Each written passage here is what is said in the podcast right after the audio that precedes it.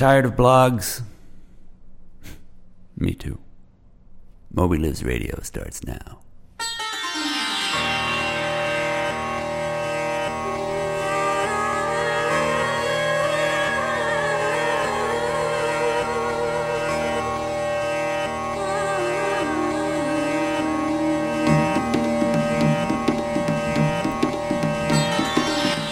Intergalactic headquarters of Melville House Publishing in Hoboken, New Jersey, aka the left bank of New York City, it's Moby Lives Radio.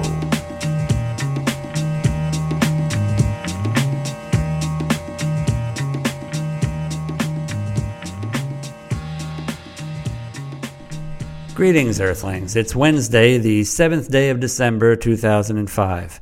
I'm Dennis Johnson. On today's show, I'll be talking to the former poet laureate of Queens, New York, Hal Sirowitz. He's invented a new poetic form, the Halku. We'll also be observing Thomas Hardy as he writes The Return of the Native. But first, here's some news from the book world. The Independent newspaper in London is reporting that some of Britain's best known authors, including J.K. Rowling, Philip Pullman, and Margaret Drabble, are all celebrating in the wake of the announcement that the government's Office of Fair Trading has declined to approve the purchase of the Ottakar's bookstore chain by HMV, the parent company of Britain's biggest bookstore chain, Waterstones. Instead, the bid has been referred to the country's Competition Commission for an in depth investigation, a move that the Times of London says will kill the deal. The proposal had generated intense opposition from independent booksellers around the country who feared a resultant monopoly within the currently thriving British book market. And the Office of Fair Trading also cited an unusually high level of consumer complaints. Waterstone's bid will apparently now lapse as a result of the referral, according to most reports, but an HMV representative said the firm would, quote, pursue vigorously, close quote, its case before the commission. Meanwhile, Ottakar's stock plummeted 14% after news of the Fair Trading Office's decision got out. Chinese author and journalist Liu Binyan has died from colon cancer at age 80. At one time, a reporter for China's official party newspaper, the People's Daily, Binyan died in New Jersey. He had become a dissident and been expelled from the party in 1988. And after being allowed to leave China to teach a class in the U.S., he was never allowed to return home. This was apparently because while he was here, he spoke out on American television against the 1989 crackdown on student demonstrators in Tiananmen Square. His book on the Tiananmen Square attacks, Tell the World, was the first book on the subject by anyone, let alone a Chinese writer. Joan Didion has announced that she's turning The Year of Magical Thinking, her best selling memoir about the death of her husband John Gregory Dunne and the fatal illness of her daughter Quintana, into a Broadway play. Didion, who's never written a play but has written numerous movie scripts with Dunne, tells the New York Times she'll write the one woman show herself and that it will be directed by noted British playwright David Hare. Didion says Hollywood producer Scott Rudin brought the idea to her and she found, quote, I had a really strong sense that I wanted to try a new form. An upstate New York woman who posed as both a literary agent and a publisher has pled guilty in a federal courthouse to charges of stealing $700,000 from wannabe authors. Prosecutors say Martha Ivery advertised in Writer's Digest as a literary agent named Kelly O'Donnell. Then told the clients she got through the ad that she'd sold their books to a publishing company she also secretly owned, Prestige Publishing. From there, writers would be asked for further fees, but the books would rarely appear. In 2002, Prestige declared bankruptcy, and Ivery started yet another false front publishing house. She now faces the possibility of 35 years in prison for 15 counts of mail fraud, bankruptcy fraud, and other charges. Prosecutors were helped in the case by the scam busting website writerbeware.com which tracked Ivery. A.C. Crispin from the website told the Albany Times Union that, quote, this case, unlike the other ones we followed, really got personal. She made death threats to us and stalked us online. I plan to go to the sentencing. Well, the talk of the blogging world yesterday was a story in the independent newspaper by that paper's book section editor Louise Jury, observing that if you put something scatological in the title of your book, your chances for a bestseller will improve dramatically. Seemingly prompted by the stunning success of Professor Harry Frankfurt's On Bullshit, Jury notes the rise to bestseller this week of the book Is It Just Me or Is Everything Shit? The Encyclopedia of Modern Life. Jury also notes the popularity of several series in the UK, including the Crap series, which so far includes the guidebooks Crap Towns, Crap Jobs, and Crap Cars. Jury's favorite is the series of spoofs being published by Michael O'Mara Books, which started with a takeoff on last year's big Christmas hit, Eat Shoots and Leaves. Featured from O'Mara this year is Eats Shites and Leaves. Uh, this summer it published Shitedoku, followed by a shite history of nearly everything. A spokeswoman for Macmillan, publisher of the Crap series, says, I can't believe we would have been able to get away with this 10 years ago, but a bit of swearing doesn't seem to be such a problem anymore. It just seemed to sum up something you couldn't achieve with any other term. Meanwhile, no one reports any complaints from booksellers, probably because the books are all selling extremely well although some inventory computer systems experienced problems fulfilling orders when firewalls blocked the naughty language. And that's the news for Wednesday, the 7th day of December 2005. I'm Dennis Johnson.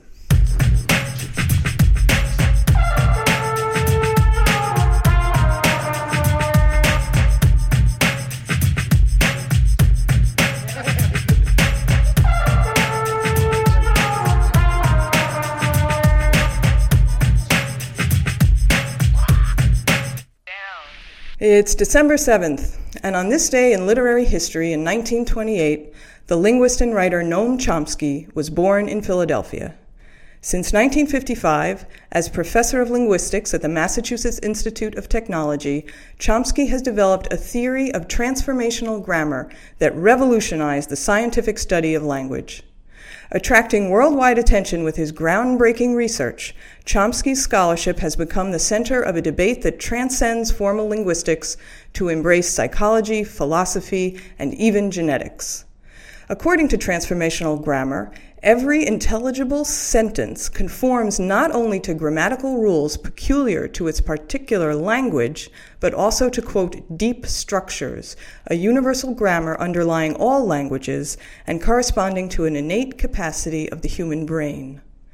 Chomsky's formulation of transformational grammar has been acclaimed as one of the major achievements of the century, and his work has been compared to the unraveling of the genetic code of the DNA molecule. Chomsky is a fantastically prolific author whose over 30 books on linguistics include Syntactic Structures, The Sound Pattern of English, and Knowledge of Language, to name a few. In addition, Chomsky has wide ranging political interests. He is an impassioned critic of American foreign policy and was an early and outspoken critic of the U.S. involvement in the Vietnam War. He has written extensively on many political issues, and among his political books are American Power and the New Mandarins, Manufacturing Consent, and Rogue States.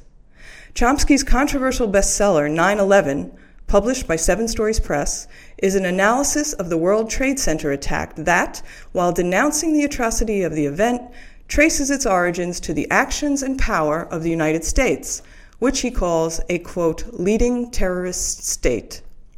While sales of the controversial 9 11 book climbed rapidly to over 300,000 copies, the book never appeared on the New York Times bestseller list. Though Paul Robinson, writing in the New York Times Book Review, said of Chomsky, quote, Judged in terms of the power, range, novelty, and influence of his thought, Noam Chomsky is arguably the most important um, intellectual alive today. I'm Valerie Merians, and that's this day in literary history. I know my chicken. You got to know you're chicken.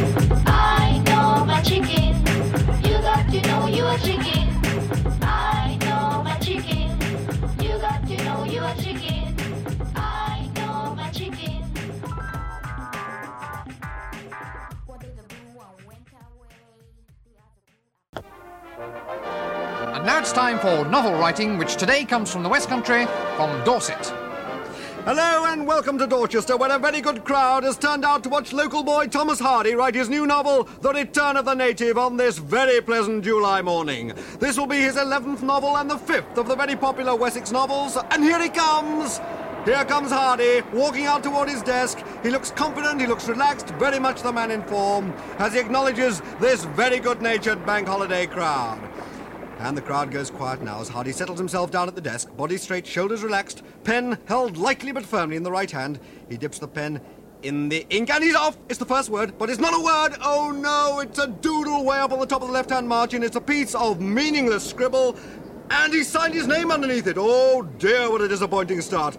But he's off again, and here he goes. The first word of Thomas Hardy's new novel at 10.35 on this very lovely morning. It's three letters, it's the definite article, and it's the Dennis. Well, this is true to form. No surprises there. He started five of his eleven novels to date with a definite article. We've had two of them with it. There's been one but, two ats, one on, and a Dolores.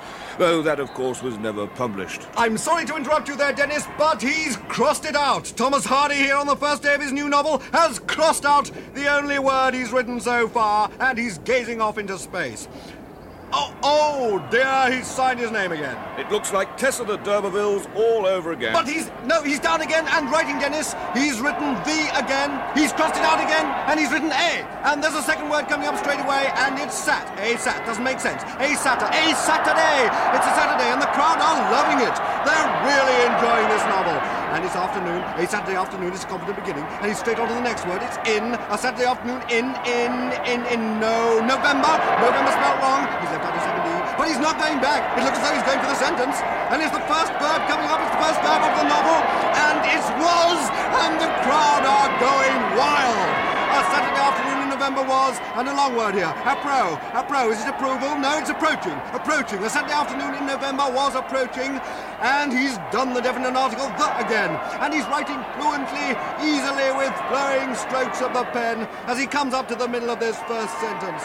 And with this 11th novel well underway, and the prospects of a good day's writing ahead, back to the studio.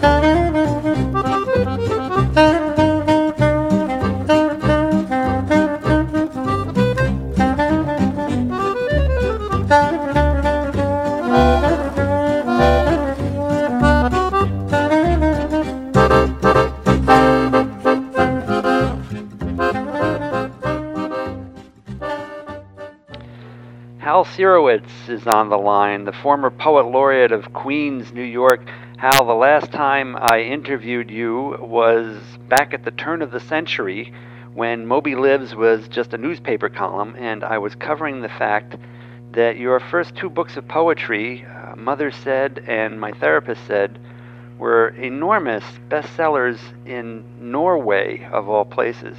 Um, in fact, if I recall correctly, your first book, Mother Said, sold, I think it was about 30,000 copies in Norway, which would be the equivalent of, I don't know, about half a million books in the in the United States.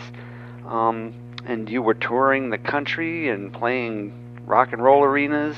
Yeah, There were fans outside your hotel. It was it was like you were John Bon Jovi or something. I know it was shocking. I'm I'm, I'm glad to, to be back. To to have survived. Yeah, m- my theory about it was that um, my poems about my mother yelling at me, and um, my poems weren't that popular in, in warmer climates, but was popular in cold climates because when your mother yells at you, you, you can't go outside because it's freezing. You got to stay around the house. So I think that's why my poems caught on. Well, you're back now, safe and sound in New York, and um, you're back in the poetry world news because you've invented a new poetic form. Um, Hal Sirowitz, what exactly is a Halku? Um, it's a deriv- derivation of a haiku. hmm Um, my my wife was the one who made the term, and I have trouble counting. You know, regular haiku, formal haiku, you have to count syllables. hmm I was running out of fingers, and um, I just decided that I would um, not not count and and not talk about nature all the time that like you started doing to do in a haiku. Mhm. Because I mean, I don't know when the last time I saw a frog. A lot of haikus about frogs, Uh-huh. and so I, I just wrote about something I was familiar with, getting rejected in relationships. Uh huh. So, but but you're breaking a lot of uh, of, of rules of, of haiku in in haiku. Um, yeah, but I, I break rules when I sit down and eat my lunch. Sometimes I eat my dessert first. Uh huh. So it's not natural to me. well, why did you feel compelled to be working? I mean, I, I, I take it you wanted to write haiku when it was just too much bother. Uh, wh- what compelled you to, to work in the shorter form like that? Well, well I feel you? like the, the form is a big limitation. Prevents you from saying what you really want to say because you ha- you have to worry about fitting everything inside a form. Um, it's almost like trying to fit a, a week's luggage in a, in a tiny suitcase. and and so I, I decided to, to to just rename it and and create m- my own form. So you you weren't so worried about the, the syllable count, and what's the other thing? Uh, other things about haiku? I, I, uh, Well, you're not you're not supposed to have the I, the personal pronoun, okay. but I I, I need the personal pronoun because um otherwise then um I I, I want to ma- I want people to know that I exist, and so I, I like the I.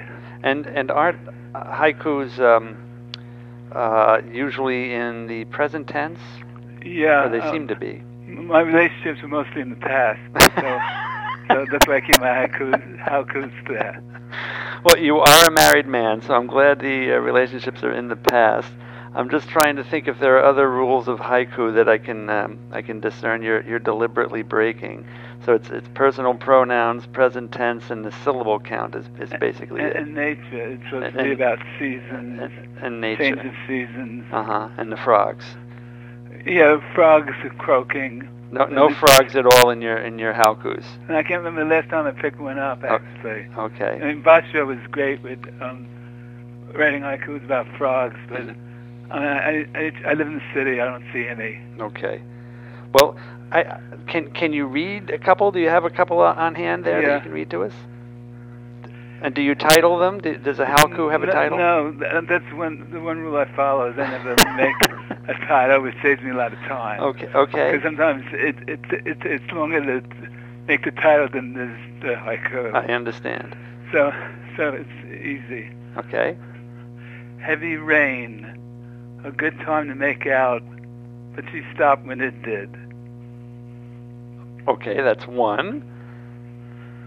Odd is long, life is short, and making out with the was even shorter. they, they sound like they're close to the right syllable count. Have you have you got a couple more within reach? Sure. Let's hear a few more if On you don't Monday, two bugs. By Friday, ten more. Bad family planning. I gave her my heart. She gave me lunch. Thinking back, I got the better bargain. Ooh, now that that reminds me of I'm, I'm, I'm hearing thematic consistencies with some of your other poems, Hal. Oh yeah, I mean there's connection. I mean the the haikus are much shorter, Mhm. but um but but um I think it fits my personality. I just say what I want to say, and Mhm. and friends who are much more articulate, like you, like you write longer stuff. But um but I need to keep it short. Well, I, I think I, I certainly couldn't write a Dennis coup that, that that comes anywhere close to your work. Have they heard about this in Norway yet? Not yet. My my, my translator Erlend Loe um, is, is busy making movies. Mhm. He, he he went to school in Copenhagen, majoring in film writing, and so that's what he's doing. So he doesn't have time to to translate me yet. So Geez, these would not take him very long to translate. Uh, I know, I know. He's he's in Thailand. He's in the sets where the movies are being made. I see. I see. Well, maybe you can read. Uh, do you do you have a favorite out of the haikus that we can we can close the interview with? Yeah, um, I'll do this one. We had a different definition of what a boyfriend was. Hus were too long for the dictionary. oh, Hal, one more. She kept her mother's photos separate from her father's, respecting the divorce. Hal Sirowitz, the former poet laureate of Queens, New York. Thank you for coming on Moby Radio. Oh, you, are really welcome. It's, it's a pleasure to talk with you. And that's our show for Wednesday, the 7th of December, 2005. Thanks to Hal Sirowitz for coming on the show, and thanks to, to the members of Monty Python for preserving their genius all these many years ago. Thanks to the crew here at Melville House, Andrew Steinmetz, Kelly Burdick, Becky Kramer, and publisher Valerie Merians. Come back tomorrow. We're going to be getting our Canada report from George Murray. And we'll also be talking to Lucinda Karter. She's the director of the French Publishers Agency, fighting the fight to get French literature translated into English. That's our show for today. Don't forget, that whale is out there, man.